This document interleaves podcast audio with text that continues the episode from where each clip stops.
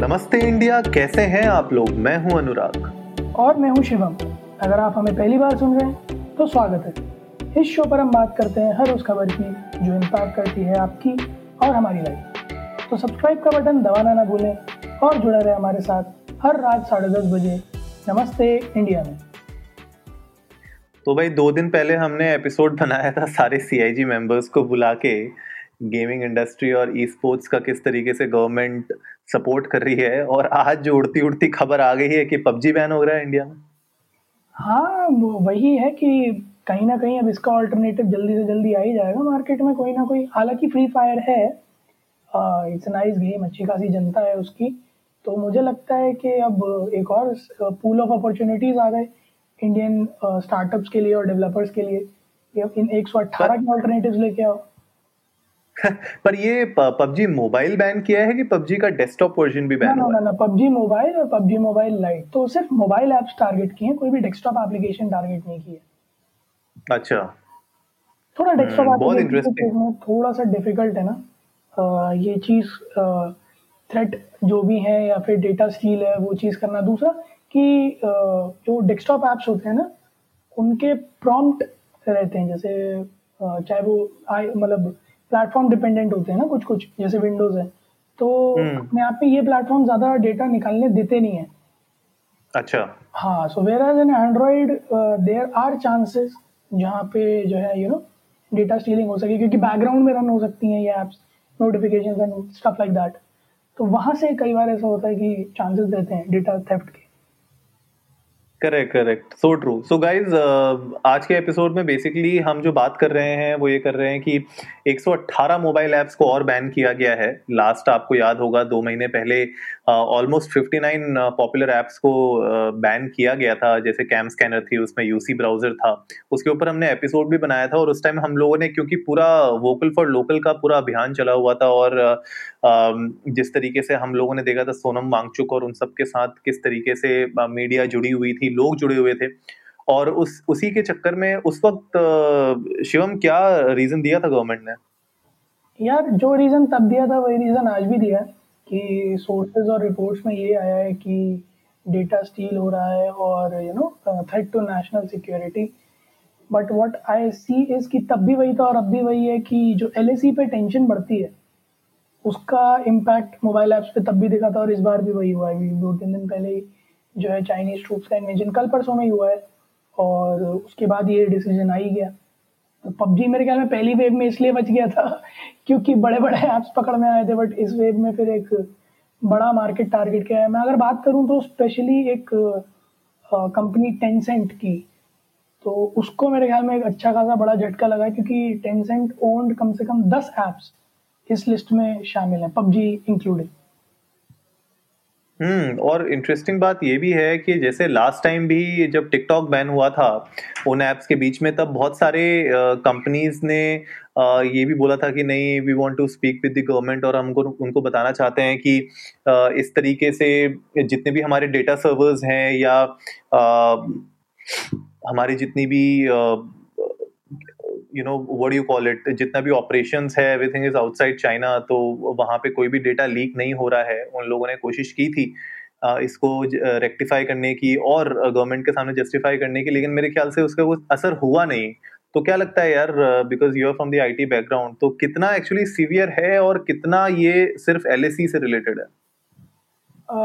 अनुराग, severe तो कहीं ना, मतलब देखो इनके पास कहीं ना कहीं स्टार्ट तो होंगे क्योंकि आप इस तरह के ऐप्स अगर बैन करते हो और वो यू नो पॉसिबल रीज़न मांगते हैं तो आपको प्रूफ तो करना पड़ेगा। चाहे आप गवर्नमेंट हो, तो आप डेमोक्रेसी हो ना, तानाशाही तो है नहीं कि कह दिया तो कह दिया। तो डेफिनेटली कहीं ना कहीं इनके पास प्रूफ्स तो होंगे, बट क्या वो इतने वायबल प्रूफ्स हैं या नहीं है, ये बड़ा क्वेश्चन है। So what I C is कि ये लिस्ट में बहुत लंबे टाइम से होंगे, जस्ट दैट ये इंसिडेंट हो गया तो ट्रिगर हो गए।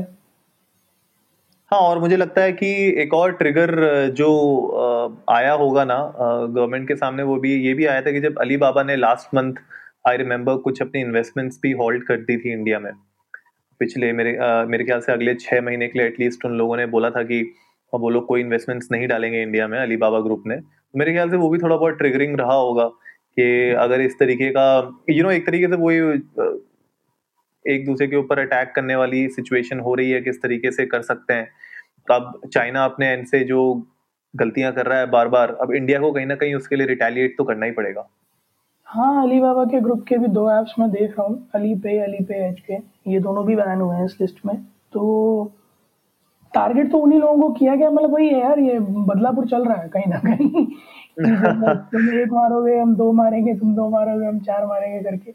अच्छा, पॉइंट ये है कि इंडिया को इस तरह से मतलब काउंटर अटैक चाइना नहीं दे पाता, क्योंकि इंडियन बिजनेसेस ऐसे वहाँ है नहीं।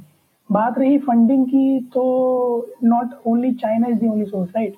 फंडिंग और जगहों से भी आ जाती है, और अम्बानी साहब तो बहुत ही आगे हैं इन सब मामलों में। तो फंडिंग में हिंदुस्तान में दिक्कत नहीं आती, फंडिंग मिल जाती है, आपका बिजनेस मॉडल अच्छा होता है। तो इसीलिए इंडिया पे उसका इम्पैक्ट कम दिखा है।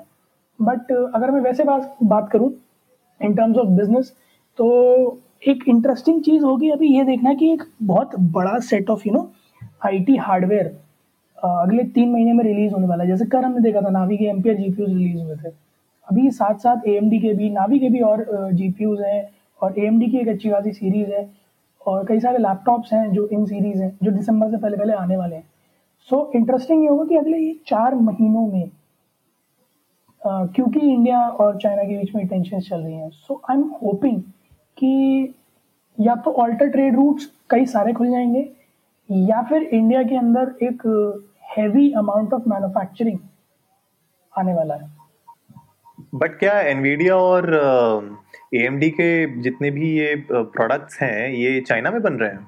यार, मेरा मदरबोर्ड आया है अभी 2 दिन पहले, 2019 की मैन्युफैक्चरिंग है, उस पे ठप्पा है मेड इन चाइना का। अच्छा, इंटरेस्टिंग, मैंने देखा नहीं कभी अपना। बट हाँ यार, देखो अब सीधी सी बात यही है ना कि पूरे वर्ल्ड की जीडीपी गिर रही है, यूएस ने -30% के ऊपर दिखा रखी है, इंडिया का -25-26% चल रहा है, चाइना ही है खाली जो पॉजिटिव में चल रही है। तो उन लोगों ने अपने आप को इस तरीके से फ्यूचर प्रूफ कर रखा है अपने पूरे कंट्री को, क्योंकि एक मैन्युफैक्चरिंग हब कहते हैं ना पूरी दुनिया का, चाइना बना हुआ है। तो आप कुछ भी कर लो, भले वो आपका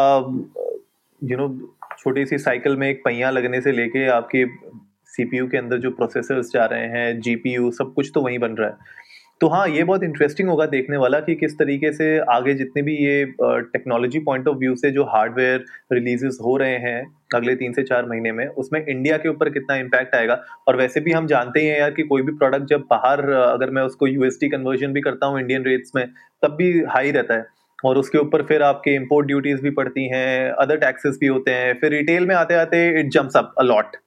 तो वो इंटरेस्टिंग होगा। और मेरे ख्याल से यही सब चीज़ों को देखते हुए एप्पल ने भी अपनी फैक्ट्री इसीलिए मेरे ख्याल से यहाँ पे इंडिया में स्टार्ट की थी, और इनफैक्ट आईफोन 11 अब इंडिया में बनने लग गए इसी वजह से। अनुराग, दो चीज़ें हो जाती है ना, अगर मैन्युफैक्चरिंग यूनिट कंट्री के अंदर आ जाती है तो फिर कंपनी को भी कहीं ना कहीं फायदा होता है। जैसे पहले एप्पल का जो सीन था कि अगर आपका फोन खराब हुआ तो आपको रिप्लेसमेंट मिलती थी, राइट? अब अगर मैन्युफैक्चरिंग यूनिट यहाँ आ जाती है तो वो ट्रेन कर सकते हैं लोगों को, तो अब रिप्लेसमेंट की जगह रिपेयरमेंट हो जाएगा, तो उससे कहीं ना कहीं कंपनी को भी बेनिफिट रहता है।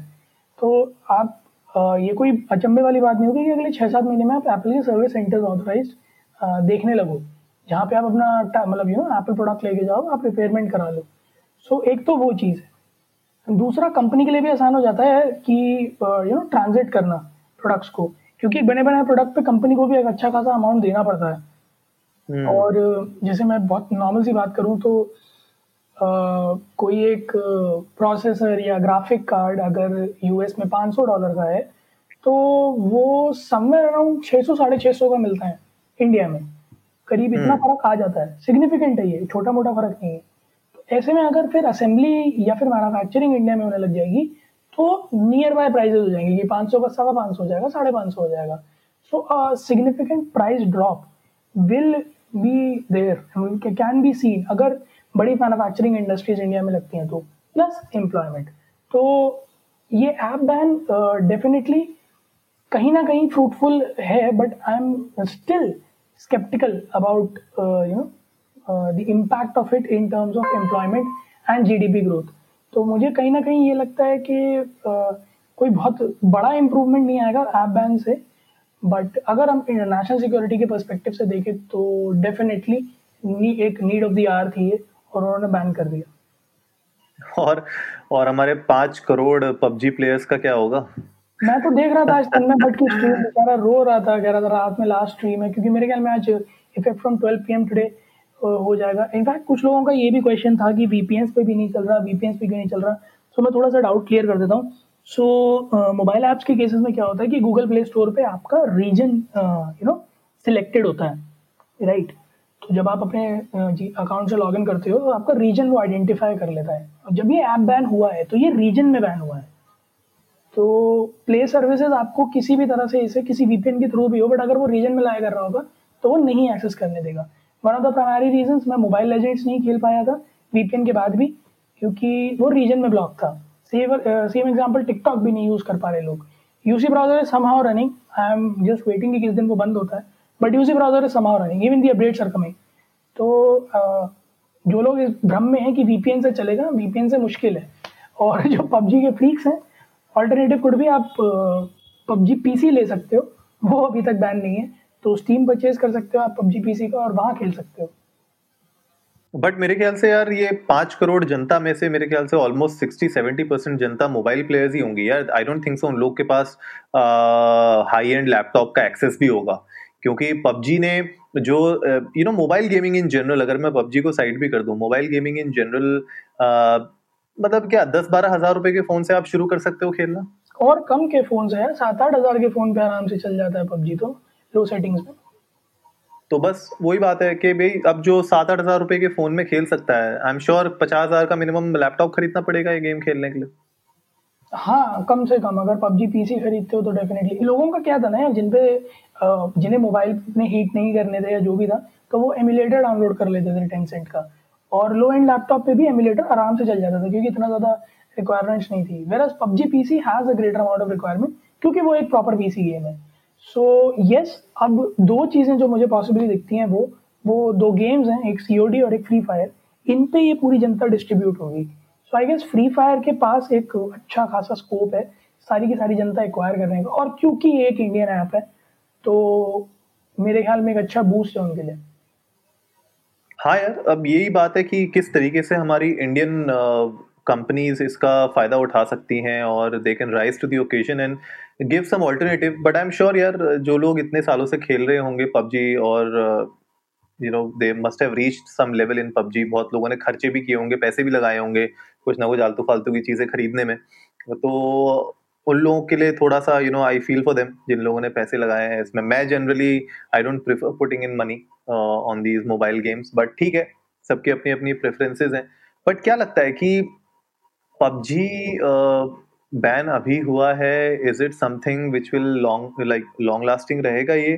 क्योंकि टिकटॉक हमने जैसे बात की थी अपने लास्ट एपिसोड में कि वापस आ जाएगा, कब आएगा देखते हैं, लेकिन अभी तक आया नहीं है। सो 2-3 महीने तो हो गए हैं इस बात को, तो क्या पबजी के साथ भी ऐसा लग रहा है तुम्हें कि है लंबा? पबजी के साथ एक बार को मुझे लगता है हो सकता है, क्योंकि वो एक मोबाइल गेम है। और जो टिकटॉक के साथ भी हुआ था, जो उन्होंने डिनाई किया था, I know from some sources कि government of India asked for the source code of the application, but TikTok denied. तो मुझे कहीं ना कहीं ये लगता है कि पबजी मोबाइल के साथ वो चीज़ हो सकती है कि वो पूरी एकदम स्ट्रेस टेस्टिंग और पेनिट्रेशन टेस्टिंग करने के लिए अलाउ कर दें, और अगर ऐसा होता है और वो पास हो जाता है सो आई गेस वापस आ सकता है। सेकेंडली टिकटॉक के साथ तो कुछ तरह के पर्सनल ग्रजेस भी थे लोगों के, तो उसका तो वापस आना मुश्किल लग रहा है मुझे फॉर लाइक नेक्स्ट 2-3 मंथ्स तो मुश्किल लग रहा है। ऊपर से अमेरिका में भी उसका अच्छा खासा बवाल चल रहा है, और Oracle is about to buy TikTok US और फिर वो रन करेंगे उसको। So I guess something similar can happen in India as well कि टिकटॉक इंडिया को कोई इंडियन कंपनी एक्वायर कर ले और उसके बाद टिकटॉक इंडिया में चले। Coming to PUBG can be seen in the next 2-3 months back in market. हाँ, ये इंटरेस्टिंग हो गया देखने वाला ना, क्योंकि अब ये स्पेस भी ऐसा है जब जहाँ पे गवर्नमेंट खुद अब ई स्पोर्ट्स में इंटरेस्ट दिखा रही है और जॉब क्रिएशन करने की सोच रही है, तो ऐसे में आप पबजी जैसे मतलब 5 करोड़ के यूजर बेस को आप अचानक से नाराज कर रहे हो। आई डोंट नो क्या ये मूव कितना सही है कितना गलत है, प्लस आई एम श्योर कुछ ना कुछ पीछे रीजन रहे होंगे सिक्योरिटी पॉइंट ऑफ व्यू से, क्योंकि यार हम लोग को पता ही है कि China is notorious about this kind of things. और आप जब भी, अब जिसके पास भी पबजी का ऐप है डाउनलोडेड, आई एम श्योर उसका कुछ ना कुछ प्राइवेट डेटा पबजी कहीं ना कहीं स्टोर करता ही होगा यार, आई एम फॉर श्योर। ऐसा कोई ऐसी ऐप मुझे नहीं लगती कि जो दूध की धुली हो तो देखने वाली इंटरेस्टिंग बात यही होगी आगे की क्या होने वाला है क्या नहीं होने वाला है। लेकिन हाँ, again coming back to the same thing कि यार जिस तरीके से इंस्टाग्राम ने टिकटॉक का एक ऑल्टरनेटिव निकाला अपने रील्स के थ्रू एंड लोग उसमें जंप ऑफ हुए बहुत जल्दी। इनफैक्ट बहुत सारे बड़े बड़े टिकटॉक जो स्टार्स थे इंडिया में वो लोग भी इंस्टाग्राम रील्स के अंदर आए और वो लोग रेगुलरली अब बना रहे हैं। हाँ, जब उतने फीचर्स अभी हैं नहीं उसमें प्लेटफॉर्म में, लेकिन आई एम श्योर वो धीरे धीरे इवॉल्व होंगे। वैसे ही it will be interesting to see कि कौन सी ऐसी मोबाइल गेम्स हैं जो यहाँ पे डेवलप हो सकती हैं इंडिया में, या कोई और मोबाइल, जैसे आपने कहा कि COD की तरफ क्या उसका अचानक से यूजर बेस बढ़ जाएगा या कोई और ऐसी एप्लीकेशन आ जाएगी जिसपे लोग स्विच करेंगे, वो इंटरेस्टिंग होगा देखने वाला। तो गाइज आप लोग भी हमें बताइए ट्विटर पर जाके India_Namaste पर कि आप लोग पबजी खेलते थे या नहीं खेलते थे, और अगर आप खेलते थे तो कितना इफेक्ट होंगे आप इससे, क्या आप कोई और ऑल्टरनेटिव गेम खेलते भी थे इसके अलावा या नहीं खेलते थे। हमारे साथ अपने व्यूज शेयर करिए, अगर कोई आपकी पेन पॉइंट्स हैं वो शेयर करिए, अगर आप खुश हैं इस बैन से तो वो भी शेयर करिए, और हम लोग कोशिश करेंगे आप लोगों का रिप्लाई करने का, रीट्वीट करने का, और आगे कुछ एपिसोड्स में उन चीज़ों को और डिस्कस करने के लिए।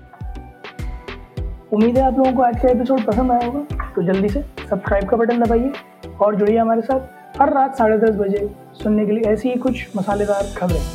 तब तक के लिए नमस्ते इंडिया।